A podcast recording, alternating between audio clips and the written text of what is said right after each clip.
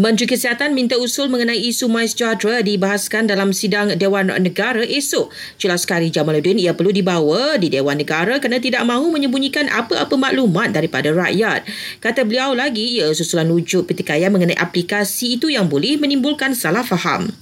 Permohonan pengeluaran khas KWSP RM10,000 mula dibuka Jumaat ini hingga 30 April.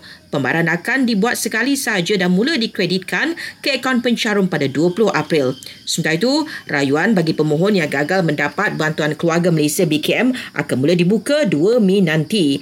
Bagi permohonan yang lulus, ia sudah mula disalurkan semalam dan bagi yang tiada, akaun bank ia mula diakikan hari ini.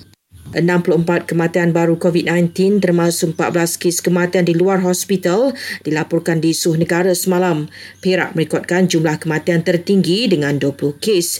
Diikuti Kedah 8, Selangor 7, manakala Pulau Pinang dan Johor masing-masing 5 kematian. Lebih 24,000 kes sembuh mengatasi jumlah kes baru iaitu 15,215. Poster yang sedang viral kononnya penduduk negara ini tidak lagi diwajibkan pakai pelitup muka adalah palsu. MKN juga meminta orang ramai jadi pengguna digital bijak yang semak terlebih dahulu sebarang maklumat dan berita yang diterima. Sementara itu, bermula semalam Singapura melonggarkan syarat pemakaian pelitup muka di tempat terbuka. Namun masih ramai yang memilih untuk terus memakainya ketika berada di luar.